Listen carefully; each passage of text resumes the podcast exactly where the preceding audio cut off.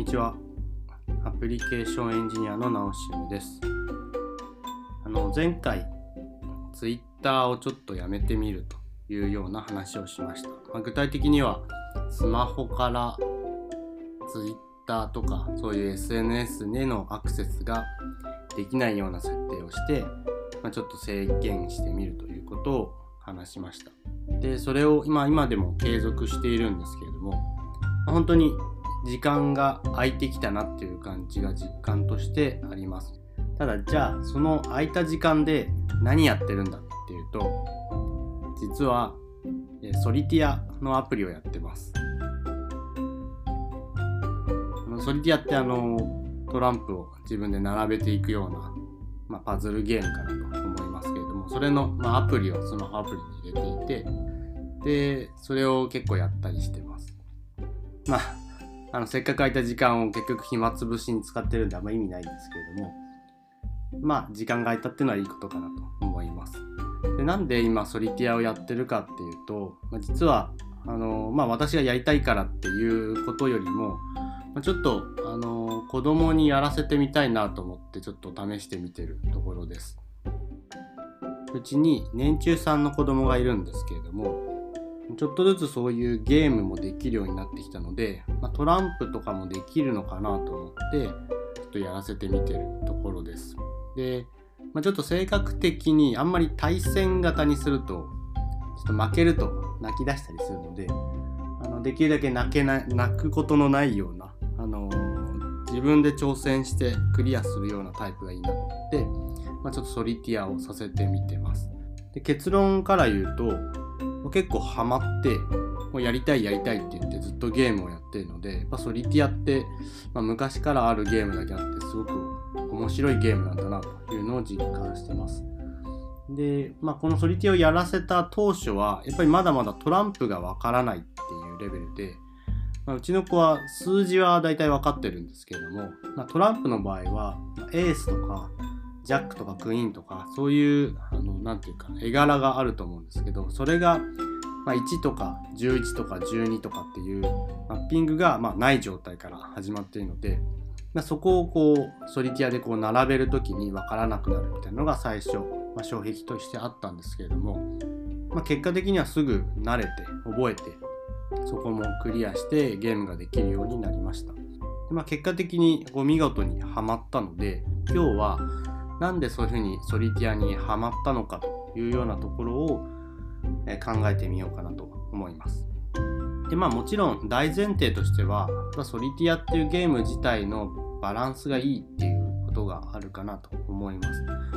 ギリギリ解けるか解けないかぐらいの本当にいいバランスのゲームになってるんで、まあ、それがあるのはもう大前提なんですけれども、まあ、それ以外にもやっぱりアプリならではのいいところがいくつかあるかなと思います。でまず一つ目が、まあ、ゲームをクリアした時にこう明確にこうクリアっていう演出があるっていうところですね。私の使ってるアプリだと、まあなんかこうカードがこう踊り出すというかあの跳ねたりいろいろバウンドしたりいろいろしてクリアーみたいな演出が入るので、まあ、それが子供は嬉しくてなんか一緒に踊ったりとかしてるような感じで、まあ、そういう明確なゴールの演出があるっていうのは一つあハマる要因かなと思います。であと、まあ、まだまだその本当に自力でクリアできるかって言ったらできないんですけれどもそのアプリはあのヒントを表示するっていうのがボタンがあってでそのヒントを出すってやればもうほとんど機械任せでクリアまで持っていけるんですね。ボタンを押すとこのカードをこっちに持っていくといいよみたいな絵が画面に表示されるんでそれに合わせて子供はどっちかというとこうカードをドラッグドロップだけすれば最悪クリアできるみたいなそんな風になってるんであのーまあ、ゲームがのルールがわからないとか、まあ、たまにこうやっぱりルールを忘れる時があって、まあ、先ほどのジャッククイーンキングの意味合いであったりあと黒赤黒赤の順に置かなきゃいけないとかっていうルールであったりあと小順に並べるとか高順に並べるとかっていうようなルールが、まあ、たまにこう忘れるというかよくわからなくなる時があるんですけど、まあ、そういう時でもまあ、ヒントボタンを押せばこういう風に動くよっていうのが出てくれるんで、ま、そこでなんとかクリアまで持っていけるっていうのはすごくいい機能だなと思っていてこういう風に離脱しそうなタイミングで、まあ、しっかりそうならないようにフォローが入るっていうのは、まあ、アプリならではのいいところかなと思います。で最後にあの一番いいなと思う思ったところがソリティアってこうクリアしたらすぐ次のゲームがまた始まるんですけど次のゲームを始めても難易度が変わっていかないんですね。なので本人がクリアできるっていうレベルになったらもう何回やってもクリアできるんですね。でもう何回やってもクリアした時の、ま、気持ちよさ爽快感っていうのを味わえるっていうのがソリティアのいいところかなと思います。で逆に他のゲームはどうかっていうと他のパズルゲームだとこうステージをこうクリアするごとにゲームの難易度が上がっていくんですね。まあ、例えば脱出ゲームみたいなものだったら最初のステージはもうすぐ扉があってボタンを押したら扉が開いて脱出成功みたいな感じなんですけど次のステージになるとちょっとレベルが上がってなんかボタンを押さないと上がれないとか。で次のステージになったらまたレベルが上がって何かこう物を動かすとその裏にボタンがあってそれを押すとクリアとか。そんな風にゲームを進めるステージを進めれば進めるほど難易度が上がっていくっていうようなゲームが多いかなと思うんですけどソリティアはそんなことなくってずっと同じレベルでゲームができるんですね。でだからもう正直子供的には何というか慢心しているというかもう自分はもう強いんだみたいな感じでまこれをどんどんクリアできるんだみたいな感じでどんどん逆にはまってしまうみたいな現象が起きてるのかなと思ってます。でちょっと思い返してみると私もそういう経験って過去ゲームをやってる中でよくしてるなと思ってて。例えばあの私学生時代にふと気づいたんですけど、まあ、10年以上前の話ですけど下手したら20年ぐらい20年ぐらい前の話ですけどあのぷよぷよっていうゲームがあってでまああの上から物が落ちてきてそれを組み合わせて消すっていうパズルゲームなんですけど基本的には対戦型のゲームになっていて、まあ、自分がプレイヤーとしていて、まあ、隣の画面にもう一個コンピューターであったり対戦相手っていうのが表示されていて、まあ、お互いにどれだけ早く消せるかどれだけ巧妙に連鎖させて消せるかっていうのを競うっていうものです。であの、まあ、人とゲームするにはそれがすごく楽しいんですけどコンピューターとやってるとこうやっぱり最初のステージは簡単な相手なんでもうどう頑張っても勝てるみたいな状況なんですけどステージを進めるごとにだんだんと敵が強くなっていってもう最終的にはめちゃくちゃ強くて自分は負ける状態になります。でまあ、結構ハマってたんですけどふと気づいたらなんかイライラすんなと思ってで考えてみたらそのゲームって全部クリアできる人はいいんですけどそのレベルにない人っていうのは必ず相手に負けて終わるんですねゲームが。どう頑張ってもやっぱり自分には乗り越えられない相手っていうのがいてでその人に負けて終わるっていうのが全然面白くなくってで俺ぷよぷよ嫌いなんだなっていうふうに思って一気に冷めたっていう経験があります。あのまあ似たようなゲームでテトリスってあると思うんですけどテトリスも最後はこう積んで終わるんですけど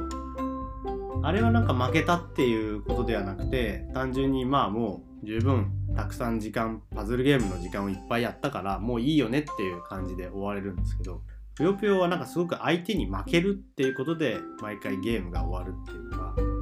面白くないなと思って。でそれ以来あのぷよぷよを一人プレイでやるっていうのをやめたっていうのをちょっと今思い出したんですけどやっぱり負けて終わるとか苦しんで終わるっていうのは、まあ、面白くないなと思います。特にまあ子供にゲームをさせる場合っていうのは、まあ、それはやめちゃうわなっていう感じがするので。でやっぱ子供向けにこうゲームをこうハマってもらうには、そういうふうにどんどんレベルが上がっていくっていうよりも子供がクリアして単純に気持ちいいなっていう印象を与えさせて、まあ、極端な言い方したらちょっとこううぬぼれさせるというかあのもう簡単な問題どんどん解かせて気持ちいい思いをしてもらうっていうところに焦点を当てるべきだなというふうに思いました。ただまあ実際自分でゲームを作る側になるとなかなかそういう気持ちにならなくてなんとなくいつの間にかゲーム作者 VS プレイヤーみたいな構図になってお前にこのパズルが解けるかみたいなそういう問いをかけてしまうような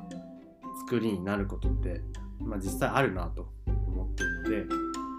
まあ、そうじゃなくて、まあ、これぐらいの問題が解けるようになったらこのゲームの醍醐味は十分味わえてるから、まあ、そこから先はそれをただただ応用していくだけで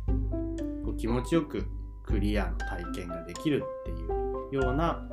設計をするっていうのが、まあ、子供がどんどんハマっていくゲームを作るポイントになるのかなというふうに思いました。まあ、そういう形でぷよぷよはちょっとあんま好きじゃないなということになったんですけど逆に結構ハマったなっていうゲームっていうと例えばあのサッカーのウイニングイレブンとか結構やってたんですけどああいうのも、まあ、結局リーグ戦で優勝するようなモードのモードでプレイしてる時って相手はもう絶対勝てるんですよねほとんど。ずっと勝てるもうサッカーなのに10対0みたいなあのー、状況を繰り返しながらもどんどん自分のチームにいい選手を入れていって最終的に優勝するみたいなことでまあ、言われてみれば何が面白いんだっていう話なんですけどやっぱりあれもこう相手をもうぶちまかすというか完全に圧勝しちゃうっていうところをだらだらとこう気持ちいいと思って、まあ、ずっとハマってたんだなっていうふうに思います。はい、ちょっとだらだら喋っちゃったんですけどあのまあ、簡単にまとめるとゲームのバランスっていうのがある程度取れているっていうことを前提にするならば子供にもうどんどんこうゲームをプレイさせて